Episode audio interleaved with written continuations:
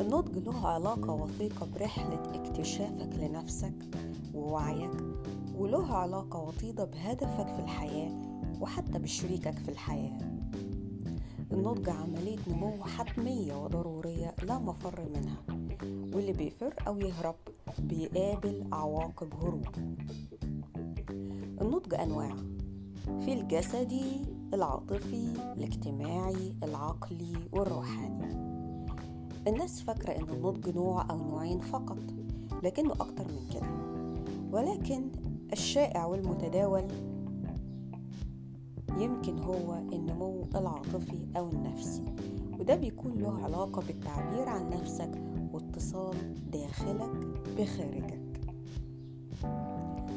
جوه كل واحد مننا في شخص عايش منتظر حد يسمعه ويهتم باللي بيقوله ويساعده بالأدوات اللي تحول كلامه أو أمنياته إلى عمل مفيد يشبعه ويرضيه وينفع الآخرين.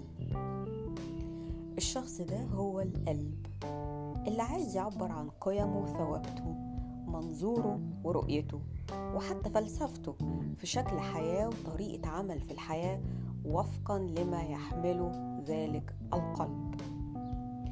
هذا القلب يشتاق إلى التعبير عما يحويه وأيضا يشتاق إلى التواصل.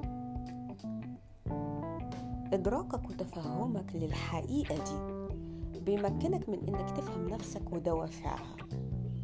ليه أحيانا بتتصرف تصرفات غريبة وغير مفهومة حتى بالنسبة لك؟ لدرجة لما حد بيسألك ليه بتتصرف كده؟ زي إنك مثلا بتهرب من مواجهة مشكلة عندك خمول ضعف في تقديرك لنفسك حزين وقاعد لوحدك أو سريع الغضب وبتعني في اولادك بتقوله أنا نفسي مش عارف ليه بتصرف كده. يمكن أنا مجنون أو يمكن أنا عدو نفسي. القاعدة بتقول أي تصرف خاطئ هو نتيجة لاحتياج غير ملبى.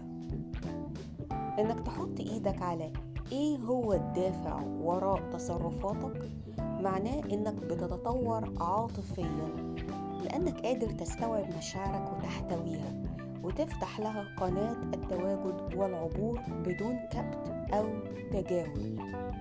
فتتحول إلى نقطة قوة فيك بدل ما أنت بتحكم عليها بأنها ضعف ولازم التخلص منها.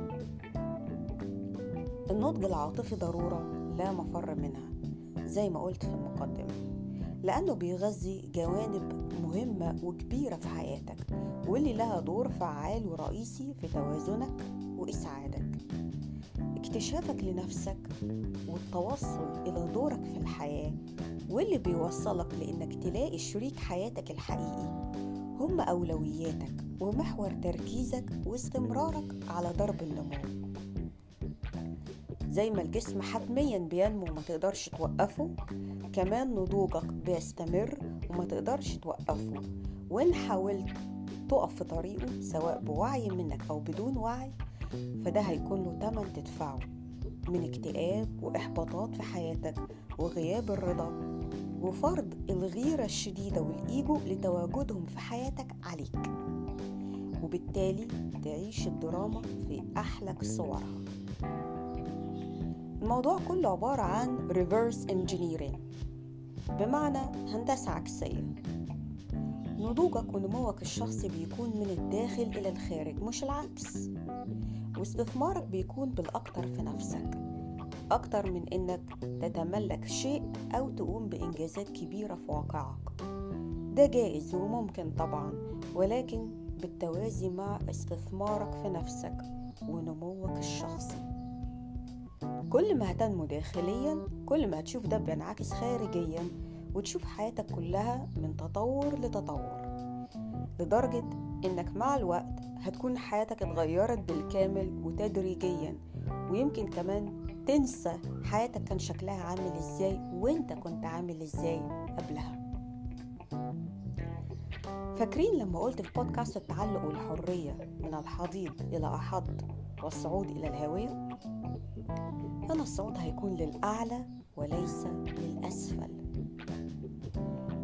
في بودكاست شخص غير ناضج اتكلمت عن أهمية النظرة المتبصرة بالحال والتفكر مليا بنفسك وإنك تكون قادر تشوف جواك عشان كده اتقال عليها inside.